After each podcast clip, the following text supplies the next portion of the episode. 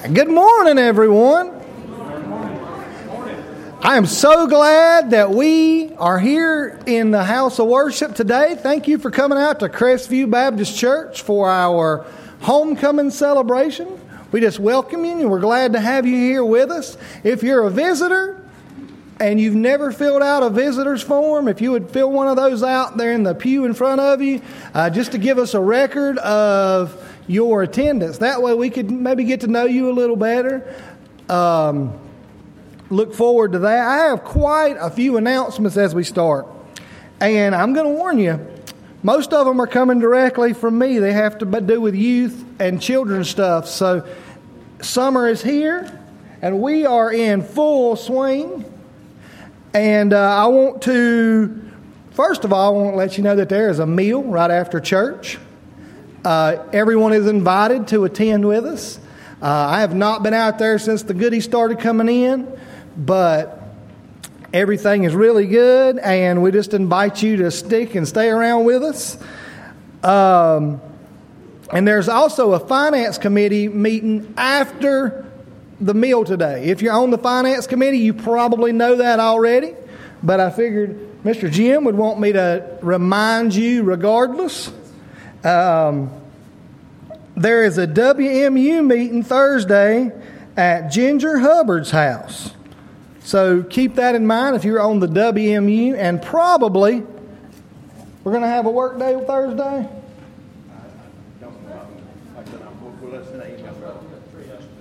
Do what? Yes, we are. We are having a so WMU meeting Thursday and a work day Thursday at six o'clock, both of them. So uh, keep those in mind, and you can go to your, uh, you can join one of those.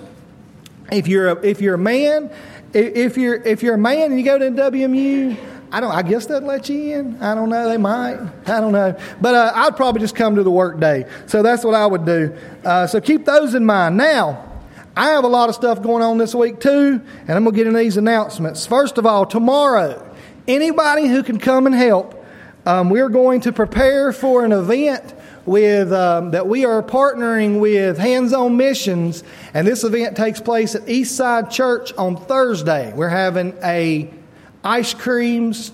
Um, we're providing free ice cream Thursday, and we're going to be doing some creative way to tell Bible stories. Now, the reason I said tomorrow is because if you want to go with me, we're going to canvass the community youth or any adults who would like to go and help. Um, we're going to go canvass the communities around Eastside Baptist Church tomorrow at 4:30. So if you'd meet me here at four, we're going to go do that, and um, and then I'll have what I'll do is I'm not sure what time we'll get back, so I'll have your kids text you as we get to head back, and that is a good way to get out into the community and share the gospel with other people. Um, so move on to Thursday, like I said, at 4.30 at Eastside, we're having the event that we're partnering with Hands On Mission. And uh, if you'll meet here at 4 o'clock, we're going to be over there at 4.30, and um, we're going to be involved with that, sharing the gospel with the community. And then Saturday, we're going to go out into the community once again, this time in the community around here, and we're going to go canvass for Bible school. You're going to start seeing lots and lots of Bible school signs pop up this week. You're going to see, uh, you may come home and have a door tag on your door Saturday about Bible school. And if you do, invite somebody to Bible school. We're going, but Bible school is coming up. But Saturday, we're going to meet here at 10 o'clock. We're going to go out, we're going to canvass the community. We're going to grab some pizza for lunch. And then we're going to go to Miss Pam, Miss Pam Hamrick's house, and we're going to gather some rocks that she's got that we're going to use for decorations at Bible school. And then the, the, the kicker's the next part, youth. We're going to go swimming in their pool afterwards. So, and uh, hopefully the weather will line up with that. And don't forget about Bible school coming up the 27th through the 30th of this month. And that being said, my last announcement is Wednesday at 5:30 in the youth building. If you want to help with Bible school, whether or not you came to the first meeting or not, and you want to come and you want to help with Bible school, we're going to have a final meeting Make sure we got everything nailed down. I still need a few volunteers. I need someone to do recreation. And uh, I'm probably going to need someone to uh, be there if we have older kids because I have I have had some older kids ask about coming, and so I wanted to make a class available for that. So uh, I'm going to need someone to usher them around. So if you want to come out to that Bible school meeting, come out at 5:30 Wednesday, and we're going to get all the final details nailed down for that. I don't think I have any more announcements. So at this time, I just want to invite you to turn your hearts toward God and focus on worshiping Him this morning.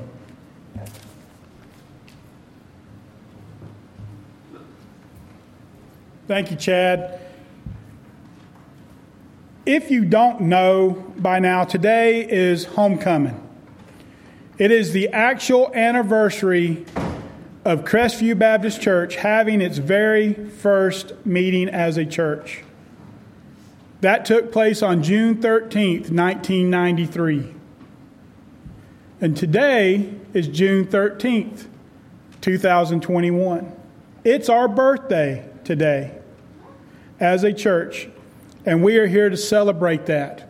But more importantly, we are here to worship and praise our Lord and Savior, Jesus Christ. So thank you for being here this morning. As Chad said, we are having a meal afterward, and everybody is invited to stay. Listen, I don't want to hear, I didn't bring anything, so I can't stay. Yes, you can. There is nothing in the bylaws, there's nothing in the county ordinances, there is nothing anywhere that says, there is nothing in God's word that says if you didn't bring something, you can't stay and eat. So you have no excuse. Please stay and join us in fellowship with us after the service today. But as we start today, there are a couple of prayer requests that I need to, to make you aware of. First, Rick Stowe's baby sister has cancer and they're giving her, what, Donna, three weeks? Please be in prayer for her. Also, this is Rick's first time being back in our sanctuary, and he is dealing with kidney stones right now. So, those of you that have had kidney stones, you understand what he's going through, but he is here to worship with us this morning because God is more powerful than those kidney stones. God is more powerful than that cancer. So pray for Rick's sister. Pray for Rick. Also, Kim Pendleton is back in the hospital. She's been in the hospital since Wednesday. Please pray for her. We mentioned a couple of weeks ago that she was continuing to lose weight. She's still not gaining weight. Now she's having some chest pains. I think they've got scheduled tomorrow a, a, a, stress test, a nuclear stress test, to help determine if there's anything going on with her heart. Please pray for Kim, Jerry, and Alex and the rest of the family. She has battled uh, the cancer so hard. That's clear. Now she's having other health issues. So please pray for Kim that God will intervene and that God would strengthen her body and heal her. Also, continue to pray for us as a church as we seek to do God's will as we move forward. And pray for those sitting around you I shared this morning in our prayer time. I 100% believe and feel that somebody's going to accept Christ today. In a group this size, there's somebody here that does not know Jesus Christ as their Savior. We want to give you that, that opportunity today. So pray that God's Spirit would move, that hearts would be broken, and that God would be glorified today through somebody coming to salvation in Jesus Christ. So at this time, please join me in prayer as we begin our service together. Dear Lord, we come before you humbly, bowing before your throne. You are the great I am. You are the maker of all things, dear Lord, and you told Moses that he would know you on a totally different level than Abraham, Isaac, and Jacob did. But, dear Lord, we know you in such a different way than Moses even knew you. Because we know you through the blood of your Son, Jesus Christ. We have been adopted into your family, and we can say with certainty that we are the children of the living God. And we praise and worship you for that. Dear Lord, you have done so much for us over the course of these so many years of us being a church. We have seen you move. We have seen you heal people. We have seen you strengthen. We have seen you meet the needs when we thought there was no way that those needs could be met.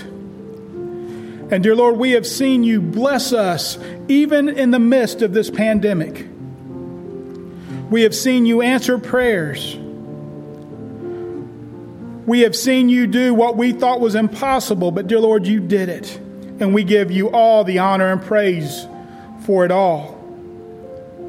Dear Lord, thank you for those that are here today in person and those joining us online as we celebrate our risen Savior today. Dear Lord, as we go through this service, we have a lot of things going on. And we've got a schedule.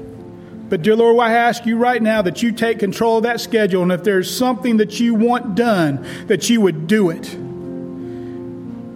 Because we are here to serve you and worship you this morning.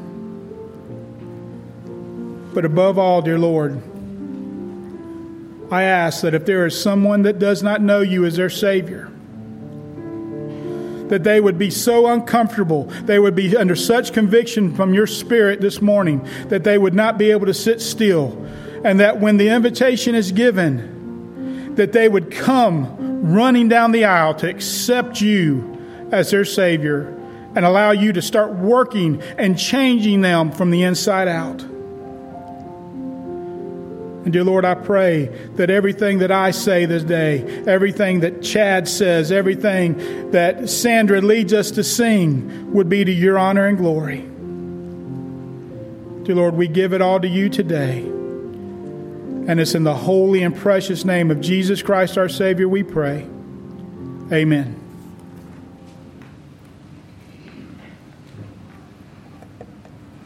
Homecoming seems to be the time of the church where we all remember those that have gone on before us and we rejoice with them. But have you thought about when we join them? Oh, what a glorious day that is going to be. So when we sing, when we all get to heaven, that is such a, a happy, rejoicing song. But not everyone can sing that. When we all means this special group that, as Artie was saying, has accepted Jesus as their Lord and their Savior. So if you are a Christian and you have accepted Jesus as your Lord and Savior, and you know when you get to heaven you're going to bow down and be worshiping and praising Him, that is that day that we will be rejoicing when we all get to heaven. So let's stand and turn our hymnals to page 514, and we'll sing the first and the last verses when we all get to heaven. Thank you.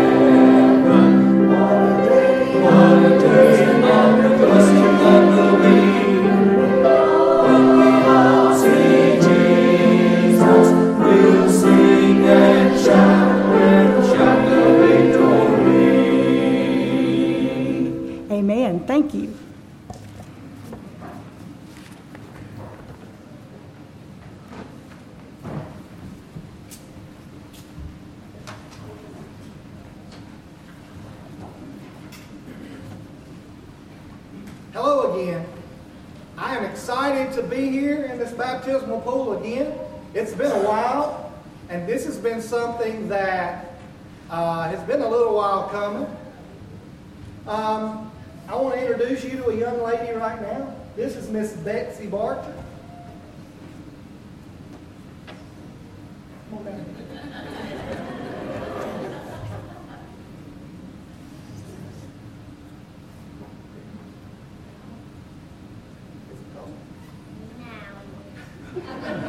I'm going to try to be loud so the microphone picks us up. I don't think that'll be a problem for me. Um, but Miss Betsy comes to us today, and she came uh, several months back and told me she wanted to get baptized. And I said, well, let's sit down and talk about this a little bit. And we sat down and talked, and uh, I, she went home and talked to her mom and dad, and I was able to pray with this young lady and help guide her to faith in Jesus Christ. And today, Miss Betsy comes to us as a candidate of baptism and joining the church. So I want to bring her up here today. So this is Miss Betsy. She's one of the sweetest little girls that you'll ever meet. I think sometimes she gives me some pretty mean looks sometimes, but I think it's all I think it's all talk is what that is.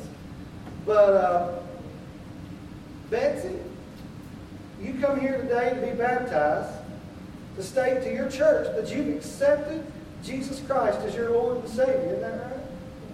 Isn't that right? That's awesome. So guess what? You know that song we sing when we all get to heaven? The moment not now, not as soon as I dip you into this water, but the moment that you accepted Christ into your life as your Lord and Savior, your you had your reservation for that day. That when we all get to heaven, what a day of rejoicing that will be. Isn't that exciting? So Betsy, if you'll turn this way, and grab my arm right here, put your arm right here, grab the other one. Betsy Barcher, I baptize you in the name of the Father, and the Son, and the Holy Spirit.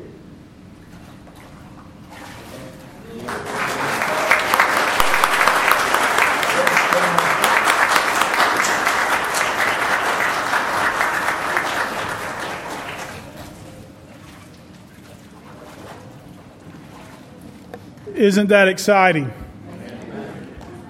Well, we have come to the time in our service that we call a time of remembrance. We always, on homecoming, read the names of those of our church that have gone on to be with their Savior. And we light a single candle for all of those. But then we also have six candles because since our last homecoming, we've had six saints go on to meet the Lord. And as I read those names, we're going to light a candle in their memory. So, as I read these names, just continue to pray for these families. But I'm going to start back in 1996 was our first member that passed away. Forrest Blanton, Imogene Harris, Richard Beeson, Margaretta Blanton, Joe Williams, Bud Waters, Graham Cummings, Kay Lemons, Fran Waters, Hoyt Hicks, Amos Norman, Buford Hamrick, Glenn Baldwin, James Blanton, Bill Carpenter, Homer Ward, Ray Mowry, Beth Parsons, Gerald Bradley, Martha Gates, Ben Wesson, Doug Davis, Guy Harris, Max Jones, Nina Jones, Ruth Wesson, Johnny Norman, Bob Wiggins, Shirley Williams, Deborah Stone, Bill Pearson, Nathan Beck, Royce Bryant, Bill Anthony, Pat Gardner, Wiley Hamrick, Doris Devon, Stan Bonin, Mel Campos, Faye Mowry, Betsy Rom, Becky Williams, Don Rom, Agnes Wynn, Tommy Talent, Larry Murray, Garvis Strickland, Wayne Moore, Jackie McSwain, TJ Stedham, Connie Davis, Betty Walker, Carol Wright, Helen Brackett, Beth Wesson, Tom Wright, Robert Hamrick, Virginia Baldwin, Rotha Richard, Donna Miles, Robert Miles, Cliff Owens, David Lell, David Kahn, Aletha Ridings, Bobby Ramsey, Ray Bridges, Francis Wright, Melinda Humphreys, Harold Allen, Sybil Wilson, J.C. Sanders. And then last year on homecoming, Don Kahn passed away on June 14th, 2020. If you could come and light his candle.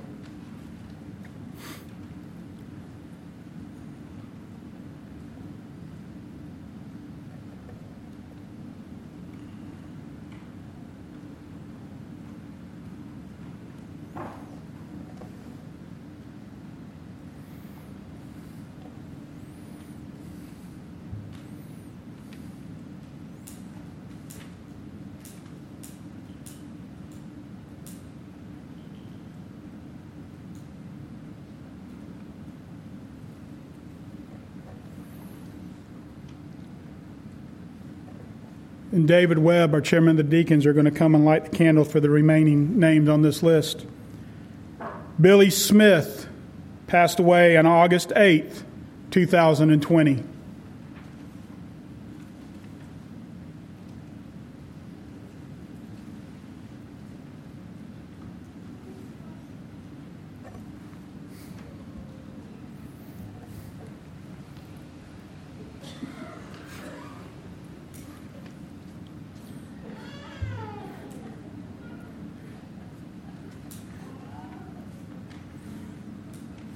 Francis Bradley passed away November 16th, 2020. Margie Smith passed away March 5th, 2021. Doug Carroll passed away on May 9th, 2021. And Ralph Elliott passed away May 28th, 2021. We always say, live your life in such a way where the pastor does not have to lie about you at your funeral. These lived their life in such a way that they edified Christ and showed that they knew Jesus Christ as their Savior. So, this is not the end for them. While their body is gone, their spirit still lives, and their spirit is in the presence of their Savior, praising His name forevermore. Let's pray. Dear Lord, as we have lit these candles in honor of those that have gone on before us, dear Lord, we have hope through the blood of Jesus Christ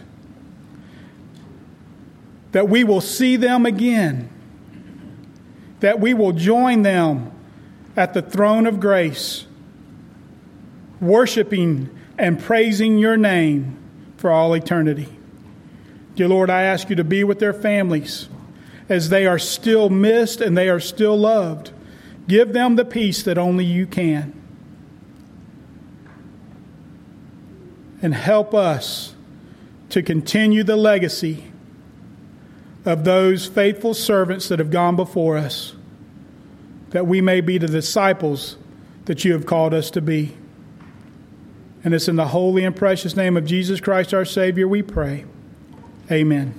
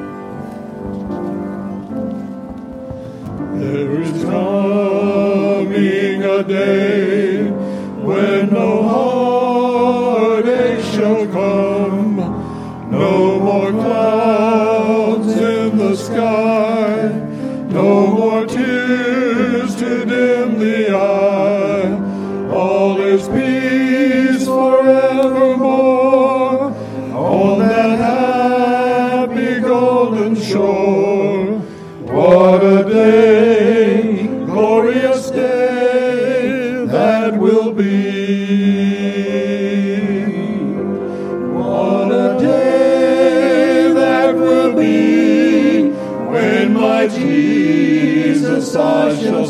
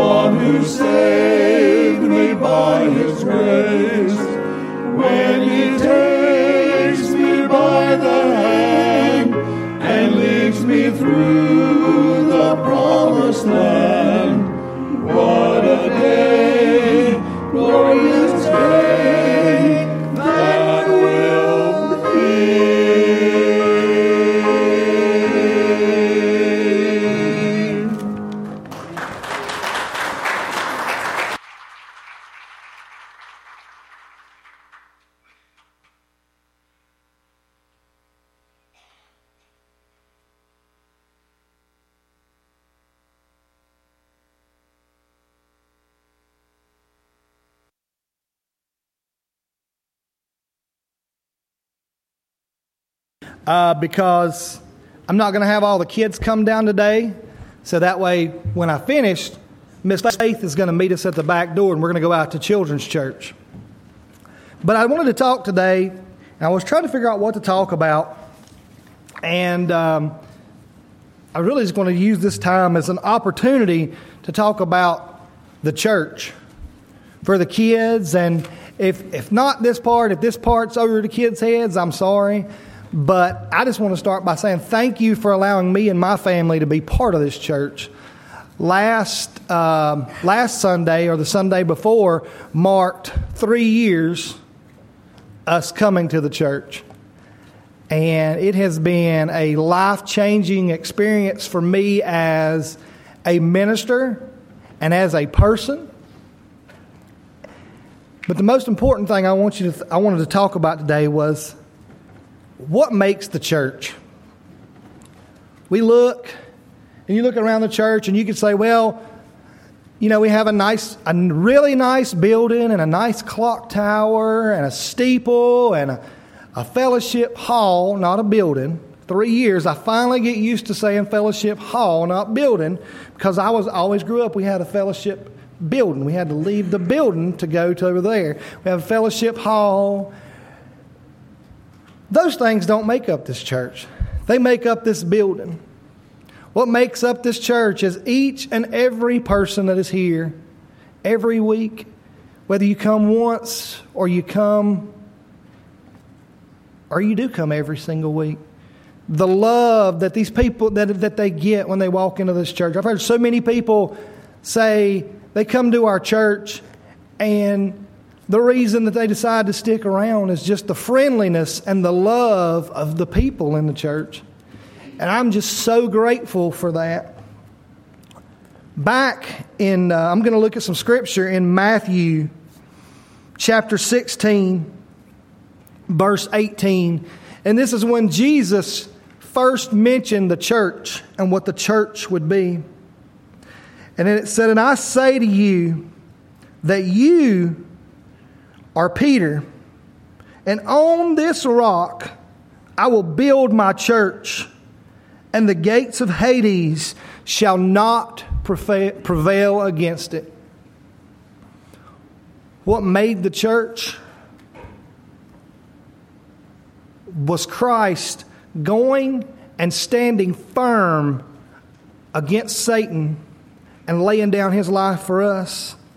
And what makes the church today is each and every one of us who are willing to come up and stand and stand for the truth share the gospel, and come here and love each other despite of the things that are going on in the world around us. And that's what the kids are going to talk about today is that this building, that's what we're going to talk about with them, is this building is not the church. Because in 100, 200, 300, 400 years, however long, if the building started to fall around it, people would say and it's, it's an old abandoned church if, it, if, if the building started to fall. But the church were the people, and the church moved to wherever the people are. So it wouldn't matter if we were to have some kind of natural disaster and we were have to meet in a tent in the parking lot, we would still be the church. And I'm so grateful and thankful for that. And I just wanted to spend my time to thank you guys for allowing me to be a part of that. Let's go to the Lord and bow our heads in prayer. God, thank you for this day, for allowing us to be here to celebrate the anniversary of our church, and to honor people who've gone on this year before us. Lord, we're so grateful for everything that you do for us, Lord, but we're grateful most of all for your love that we through Jesus Christ on the cross, Him dying and raising again to save us from our sins and purchase our ticket by grace to one day spend eternity with you. All this we ask in your name, God. Amen. And if the kids would line up, Miss Face back there, and we're going to walk through the building and out to the youth building.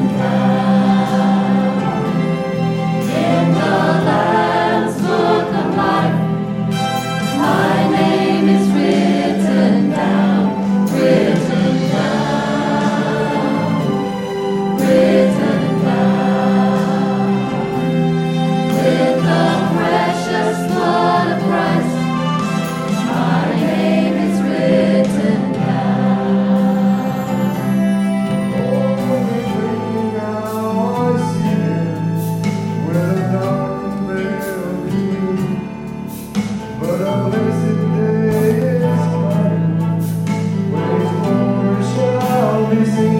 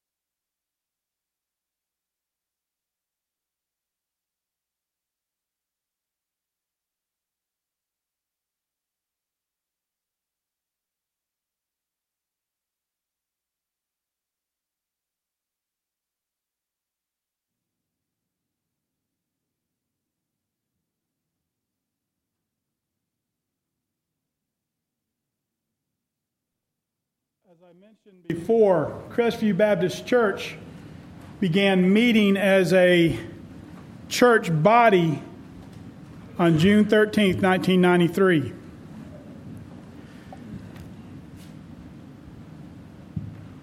But the church, as Chad mentioned, is not a building. In fact, when Crestview Baptist Church started meeting, they started meeting at Earl Owensby Studios in one of the rooms over there. And God blessed it. The church is not a building. And we mistake that sometimes that this is the most important thing that we have. But this building is not the most important thing that we have.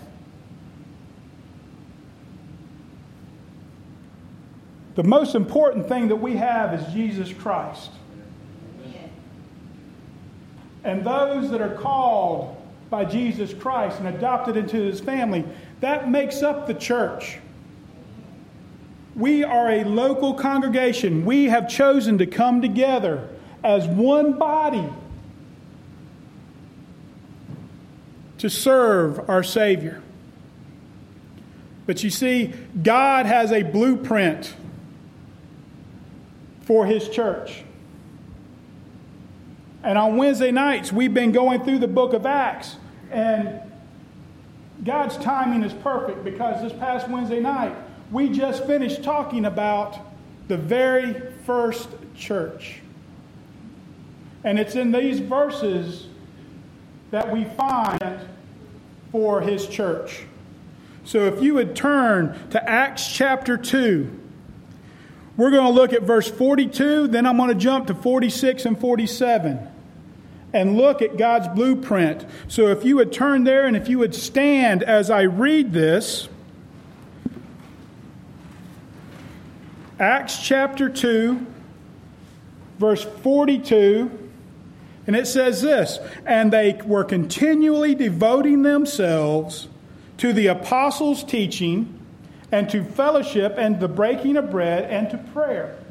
Then, if you jump down to 46 and 47, it says this And day by day, continuing with one mind in the temple, and breaking bread from house to house, they were, were taking their meals together with gladness and sincerity of heart, praising God and having favor with all people. And the Lord was adding to their number day by day those who were being saved. Let's pray. Our blessed Lord and Savior, please bless the reading of your word and speak through me today. And it's in the holy name of Jesus Christ we pray. Amen. You see, on the day of Pentecost, that is 50 days after Passover, 50 days after Jesus was crucified and rose again. 50 days later, he met with his disciples on top of the mount just outside. It says a Sabbath day's journey from Jerusalem. And there, he gave them orders. He told them to stay put until the one that he had promised came to them. And then he ascended into heaven. He also told them that they would receive power and that they would be his, their, his witnesses. And they were obedient. And they did. And they went and they all came together and they waited in Jerusalem. It says they met in the upper room. Many think that it was the upper room of a house. Some people think that, or say because of the number of people that it says, because it actually tells us in Acts that it's 120 people. This is women, men, his, his disciples, and they all met, to, met together and they proceeded to do exactly what Jesus said, and that was to wait. They were being obedient. So they came together as one body and they began to pray and they dealt with the business. One of the things they did is they elected or chose a new disciple to take Judas's place. Because Jesus had told chose 12 disciples. Now there was only 11. So they chose Matthias to take Judas's place. But then something miraculous happened. They heard the sound of a rushing mighty wind. And as that wind came through, tongues of fire began to rest on their heads and they began to speak in different tongues. And many people believed that they were meeting in the upper room of the temple, in the outer courts of the temple, where they would meet together. And people around, because they were celebrating the Feast of Pentecost or the Feast of First Fruits, they were people that had come from all over to come to worship and celebrate the feast in Jerusalem. And many people would have been around the temple at that time. And it said that great multitudes of people came and were drawn to the noise. And they began to hear them speaking in their native languages. And they were amazed because all these people were from Israel. They were all Jews. They were not learned people. But they were speaking in all these different languages, and everybody was able to hear and understand what they were saying in their native tongue. But then Peter stood up and began to speak. And he started to speak, and he started quoting the prophet Joel. And he basically tells them about Jesus. And he preached and told them about Jesus and told them something that they had never heard before. And when he had finished speaking, they were so eager to respond, they actually asked, What do we do now? What are we supposed to do to fix this? And Peter responds by repenting and being baptized. And the Bible says that around 3,000 people were added to their numbers that day. 3,000 people responded to the, the gospel of Jesus Christ. That church in one day grew from 120 people to 3,120 because they responded to the gospel. So here's the very first point I want to make to you. If you look at Acts at the first, or actually look at verse 41 and 42. So then, those who received his word were baptized, and that day they were added about 3,000 souls. They were continually devoting themselves to the apostles' teaching and to fellowship, to the breaking of bread, and to prayer. So, the first part of God's blueprint is salvation. You see, a church must be built on the master's plan, has to begin with the right raw material. It has to build upon a foundation that is solid. And as Chad read the verse that he read for the children's sermon, he said, Upon this rock I will build my church, and the gates of hell will not prevail against it. Think about this Jesus Christ is the rock. And he has already defeated death, hell, and the grave for us. So there is no way that hell can defeat his church if we are based and founded upon the rock of Jesus Christ. But a church must begin with those that have been gloriously saved through the grace of Jesus Christ. Church is like minded people coming together under one banner. Paul says that we are the body of Christ, and as just as many, the body is made up of many members, so are we. But our head is not the pastor, our head is not the deacon board, our head is Jesus Christ. He is the shepherd of this flock. He is the head of this body of believers. And you cannot be part of that body without knowing Jesus Christ.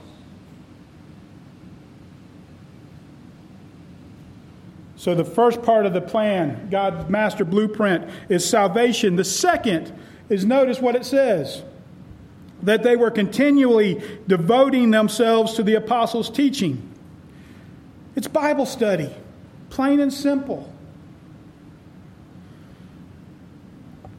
They relied on the apostles' communication to them of who Jesus was and what he had done for them.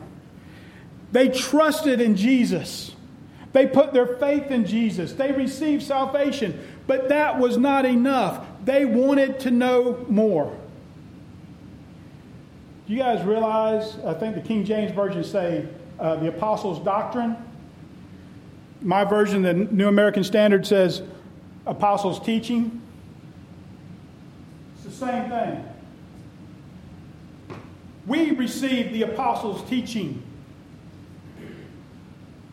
You may say, well, how do we receive the apostles' teachings or the apostles' doctrine? It is the entire New Testament. When they were getting together, and they were they that's what they were doing. They were getting it first hand. The letters that Paul wrote, he wrote to the church teaching them. We have the same information, the exact same thing that they had then, we have now.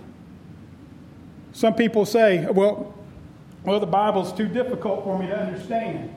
Let me tell you, I was listening as I was getting ready for services today. I was listening to uh, Charles Stanley, and he was preaching about the conviction of Scripture, the uh, convictions about the Bible. And he said this, and it, and it was, a, it was really good. He said, if the Bible, if God gave us the Bible as simple as we wanted to have it, that we would read it one time and put it down. He said the Bible is difficult. It's difficult because it deals with us where we need to be dealt with. And just because we don't want to hear it, just because we don't want to change ourselves, that's what makes it difficult. But the fact that it is difficult is, is the fact that we keep picking it up and reading it. And every time we read Scripture, there is something new that we find. God reveals more and more of Himself together uh, through the reading of His Word. But we have the exact same thing that the early church had. They had it just like we do, and they continued in Bible study. The second thing, or the second part of God's blueprint for His church, is fellowship. Now, guys, this is a little bit different than just getting together and spending time. You see, the word, the Greek word used here for fellowship is ke, uh, or koinonia. It means to share something.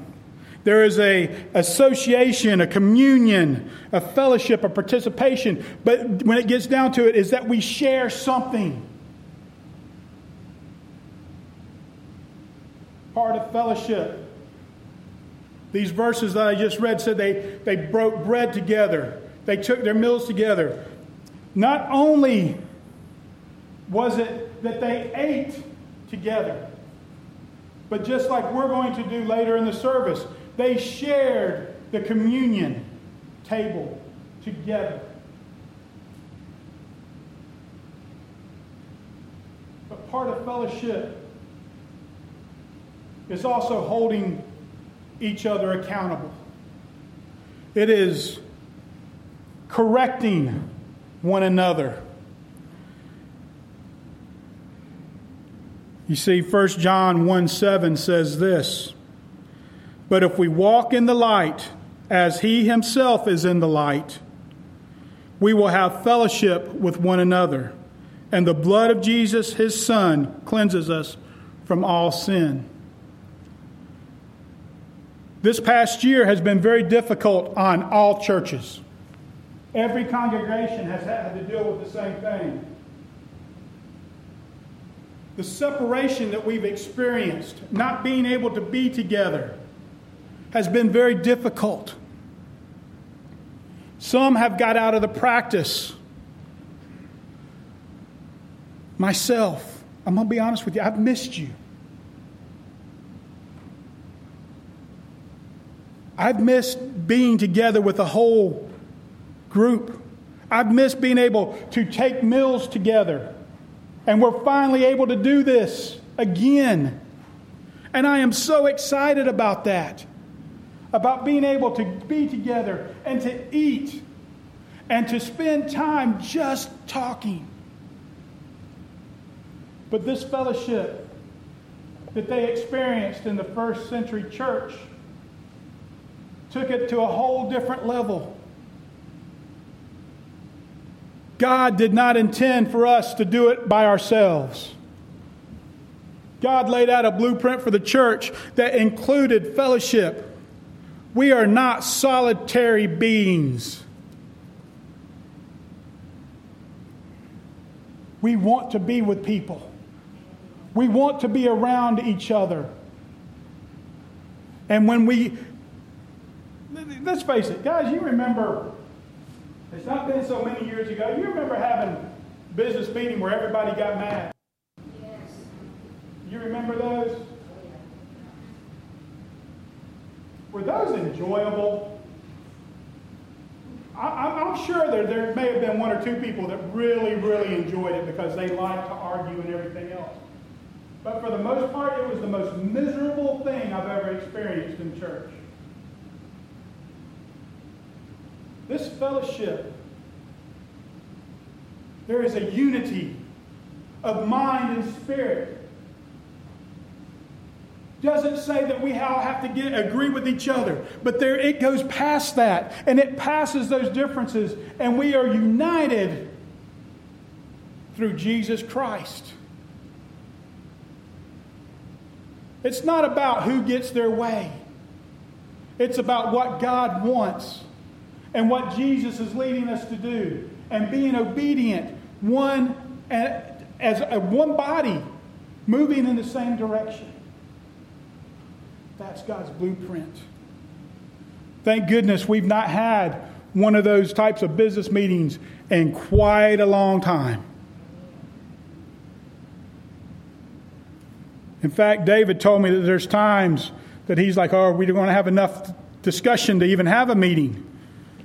But you know what? That's okay. It's a lot better than the alternative. And then the fourth part of God's blueprint is prayer. We cannot be a church without prayer. Prayer demonstrates a dependence on the Lord and trust in His promise. Look at what John wrote in John 14 14. Jesus says this If you ask me anything in my name, what does it say there? I will do it.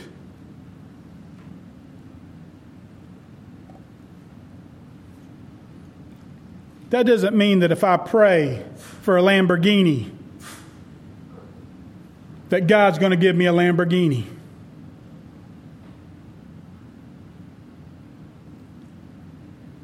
Because if I am in fellowship with God, the way I need to be in fellowship with God, what I am asking Him is going to go, coincide with His will for me. That's not saying that if we have a need, that we, need, that we don't need to pray about it. Yes, we need to pray about it. Listen, I'm going to tell you something. Not everybody knows this. Some do, but not everybody knows this. Everybody knows I don't drive brand new vehicles. Mainly because I've got kids and kids are driving, and kids wreck things. And we have one of our sons that has been responsible for putting quite a few dings in all of our vehicles and even his own.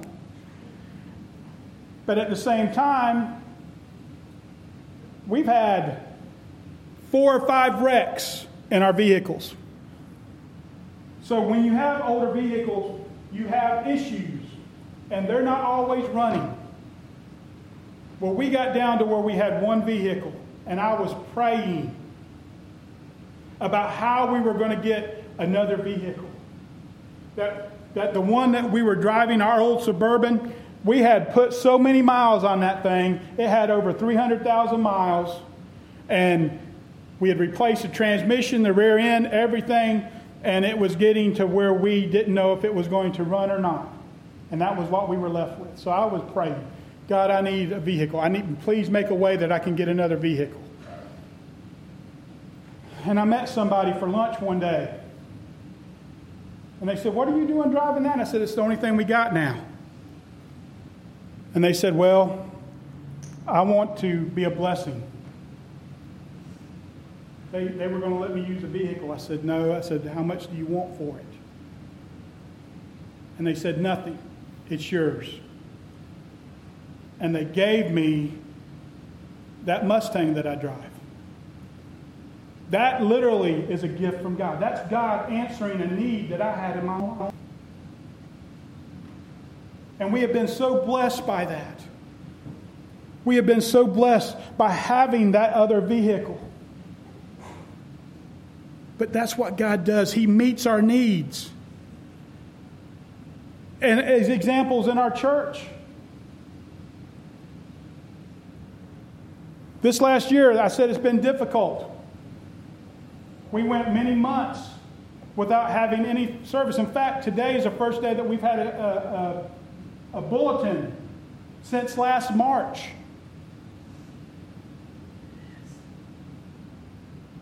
So it's been difficult. But one thing that has stayed true is that every time we've had a need here in this church and we've made it a matter of prayer, we have been able to do it. We needed a new roof. We knew that we could not go into debt again to get a new roof, but we needed a new roof. People were faithful and God blessed. We got down to where we got the bids and we got, had a bid that we could afford. But we were $8,000 short when we said, let's accept that bid and go ahead and get to work. And we told our church we need 8,000 more dollars. And God blessed and not only did we get that $8,000 to pay cash for that roof, we got more than we needed, and we're able to do some other things. We were able to replace heat pumps that needed to be replaced. We fixed the roof. We fixed, or we're working on getting a new sound system. We bought a new camera for our streaming services. And all of it has been paid for. Through the faithfulness of God's people and through blessings of God Himself, because we made it a matter of prayer and He answered those prayers.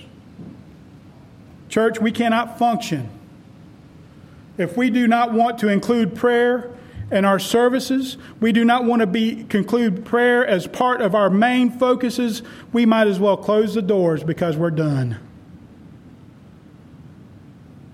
Because we have to have time spending time with God and communicating with Him. Now, the results of following God's blueprint. Look at verses 46 and 47.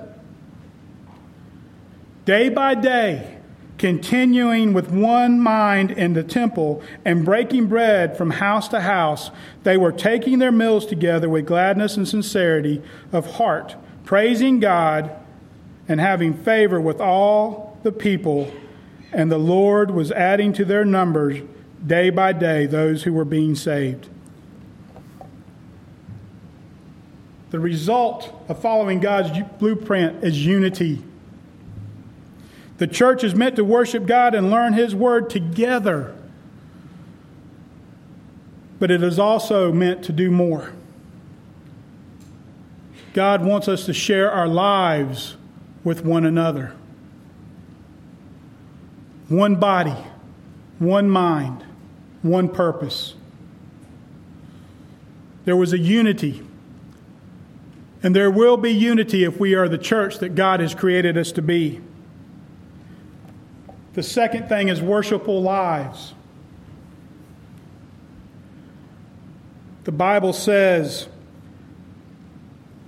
that there was gladness and sincerity of heart, and that they were praising God and having favor with all people. They had a good reputation, not only amongst those that attended the church, but those outside of the church. Living a life of worship will impact those around us. What kind of reputation do we have?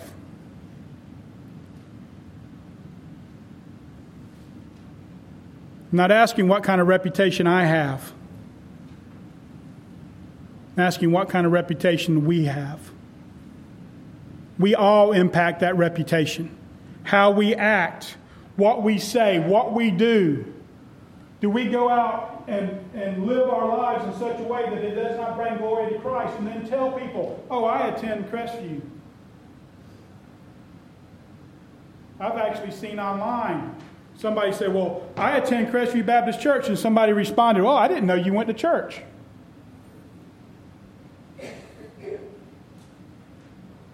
Listen, it's not my church. It's not your church. It's God's church. And when we fall out of favor with people, that reflects upon our Savior. I always told our, children, our kids when we would go on trips remember who you belong to and act like it. Not only are you representing your families, you're representing our church and you're representing your Savior.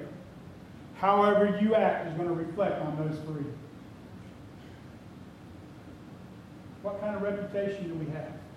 Are we living worshipful lives? And then the third thing and final thing is multiplication. What does it say there at the end of verse 47? And the Lord was adding to their numbers day by day those who were being saved. Church, listen. The end result of being obedient to Jesus will be a growing church. Not because we did it, but because He did it. You see, we are commanded in the Great Commission to go out and to make disciples of all people. And in Acts 1 8, it also tells us that after we receive the Holy Spirit, that we will be His witnesses we are commanded, each of us individually are commanded to share our faith, to make disciples, to baptize them, to teach them to obey Christ's commands. This church did the same thing. And what did it say? That they were added to daily. God was adding to them daily the ones that were being saved. We are not the ones that do the work. We are not the ones that are to convict people. We're not the ones to change people. We are, our job is to introduce them to the one who can. Jesus Christ is the only one that can save a soul. Not me, not David, not Sandra. I, I, I play, I, I play these, some, some games that I play with people from all over the world. And um, somebody said they better watch what, and my name on there is preacher on this game. And sometimes it takes people a while to realize that I'm really a preacher. Um, and when it clicks with them, it's sort of funny, some of the conversations. I actually was asked uh, yesterday, um, somebody shared a prayer request with me, asking me to pray for them because they had something going on in their life. And I said, I definitely will. And I did. But somebody said, You got to be careful what you say, or your preacher will send you to, or not let you go to heaven. My response was, That's not my call. And the guy, that he, another guy said, No, preacher's just the middleman. And I said, That's probably the best explanation I've ever heard about what my job is. That's what all of our jobs are. We're middlemen. We are in the middle between a saving Savior and a lost world. And our job is to get those two together. Our job is to share the gospel of Jesus Christ, what Jesus did for us, and how he changed our lives. And get somebody to come to that same knowledge. We're in the middle. And Jesus Christ is the only one that can do the work. But we've got to get Jesus or get the people that need him to Jesus. And God will multiply our numbers. Listen, I could stand up here, I could preach like Billy Graham. I could stand on my head. I could do like some of the television evangelists, and I could hit people in the head and knock them out and, and, and, and tell you that if you give me a million dollars, I can guarantee something for you. I mean, I could do all that. I could tell you that anything that you wanted to hear. But you know what? That wouldn't be the truth. All I can do is like Paul said and preach Jesus Christ and Him crucified.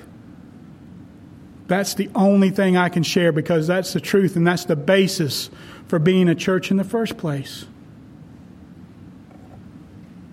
Church, if we want our church to grow, we have to be obedient. First is that we have to push the gospel of Jesus Christ. We have to tell people how to accept Him, how to be saved. We've got to teach them to obey all the commands. How do we do that? By teaching this book. This is our foundation. This is the apostles' doctrine. It's what they taught. We have it.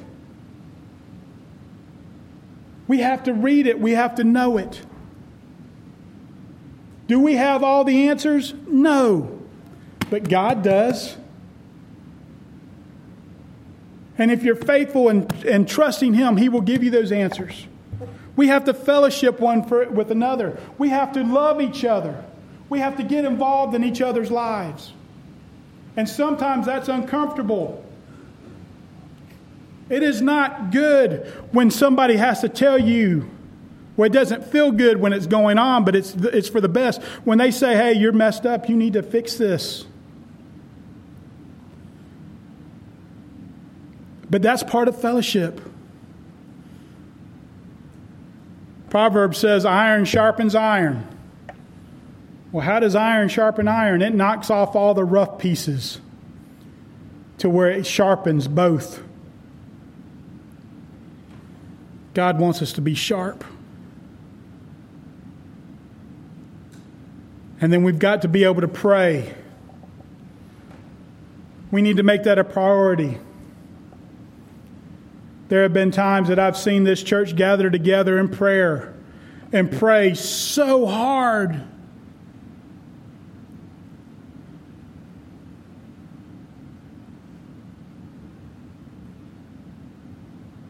But we've got to be able to do that, church.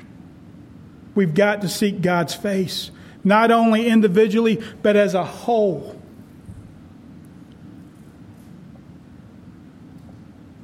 church, that's the blueprint for a healthy church.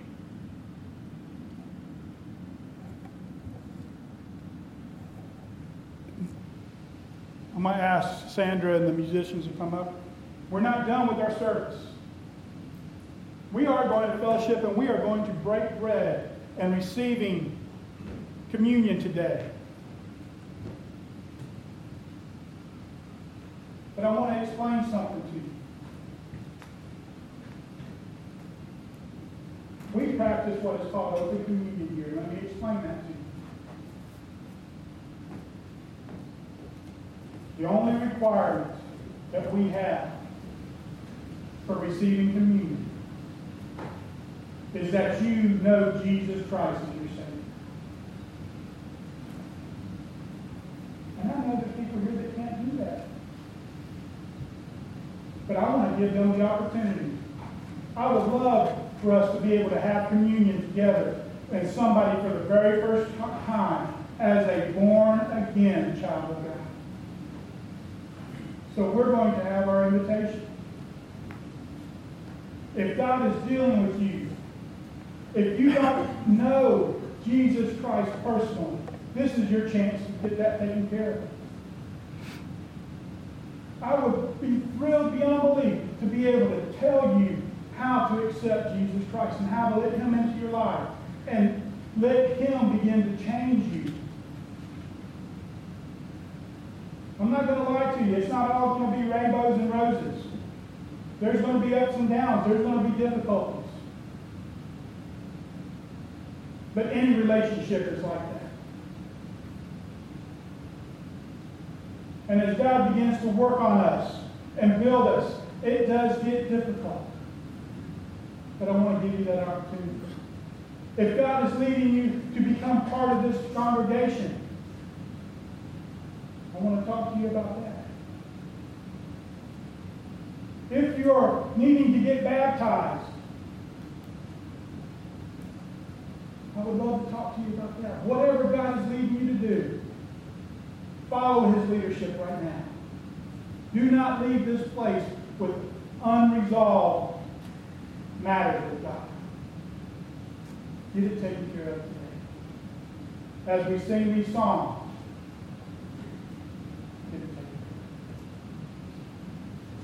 Would you stand as we sing our hymn of invitation, number 305? I have decided to follow Jesus. 305.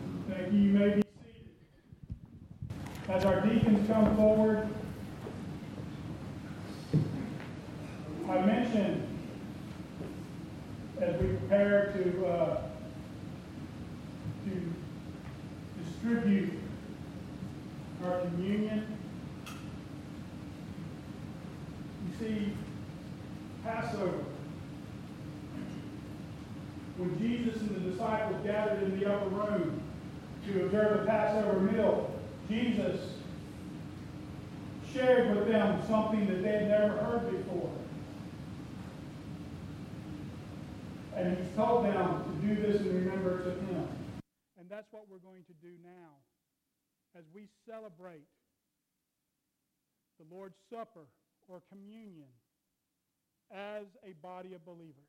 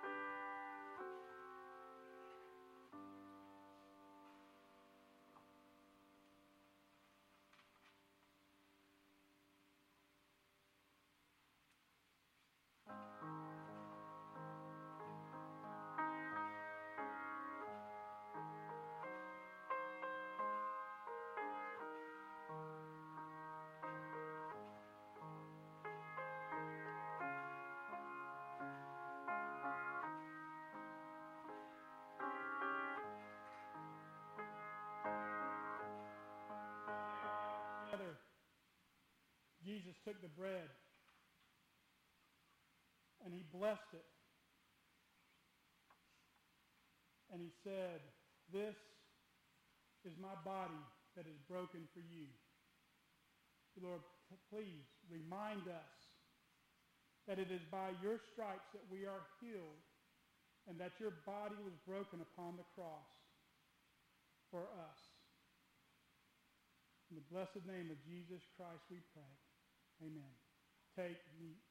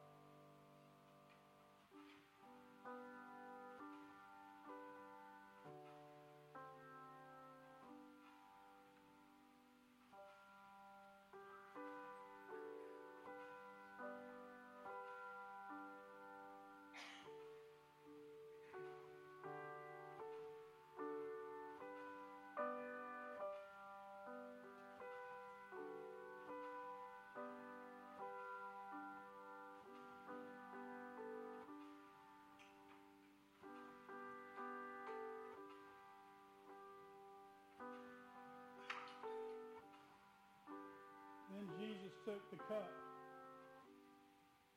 And he said, This is my blood that is spilt for you. Lord, we thank you for the fact that your blood was shed for us, that it is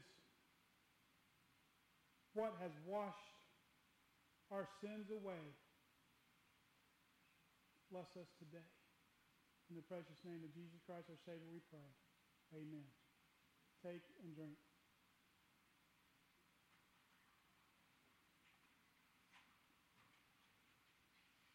the Bible says that as they finished, they sang a song and went out. We're going to do that also.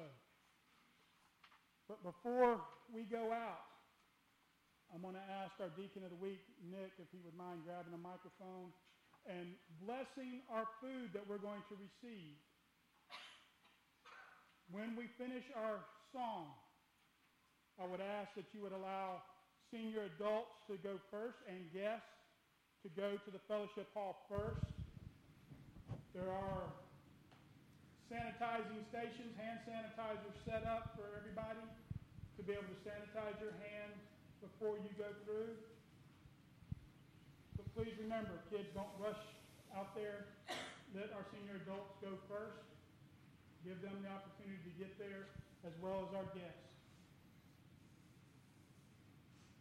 And if Nick, if you wouldn't mind blessing the food for us. Yes, I'll do that as well. Heavenly Father, we have so much to be thankful for today, Lord. Thank you for Betsy's opportunity to be baptized.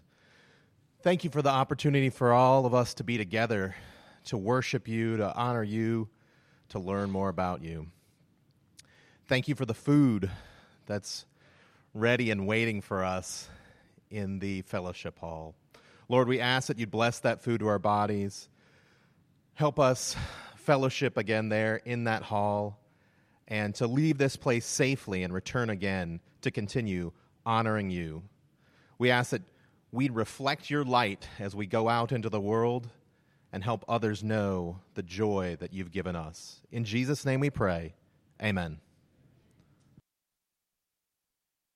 Be the tie. We'll sing the first verse, page 387.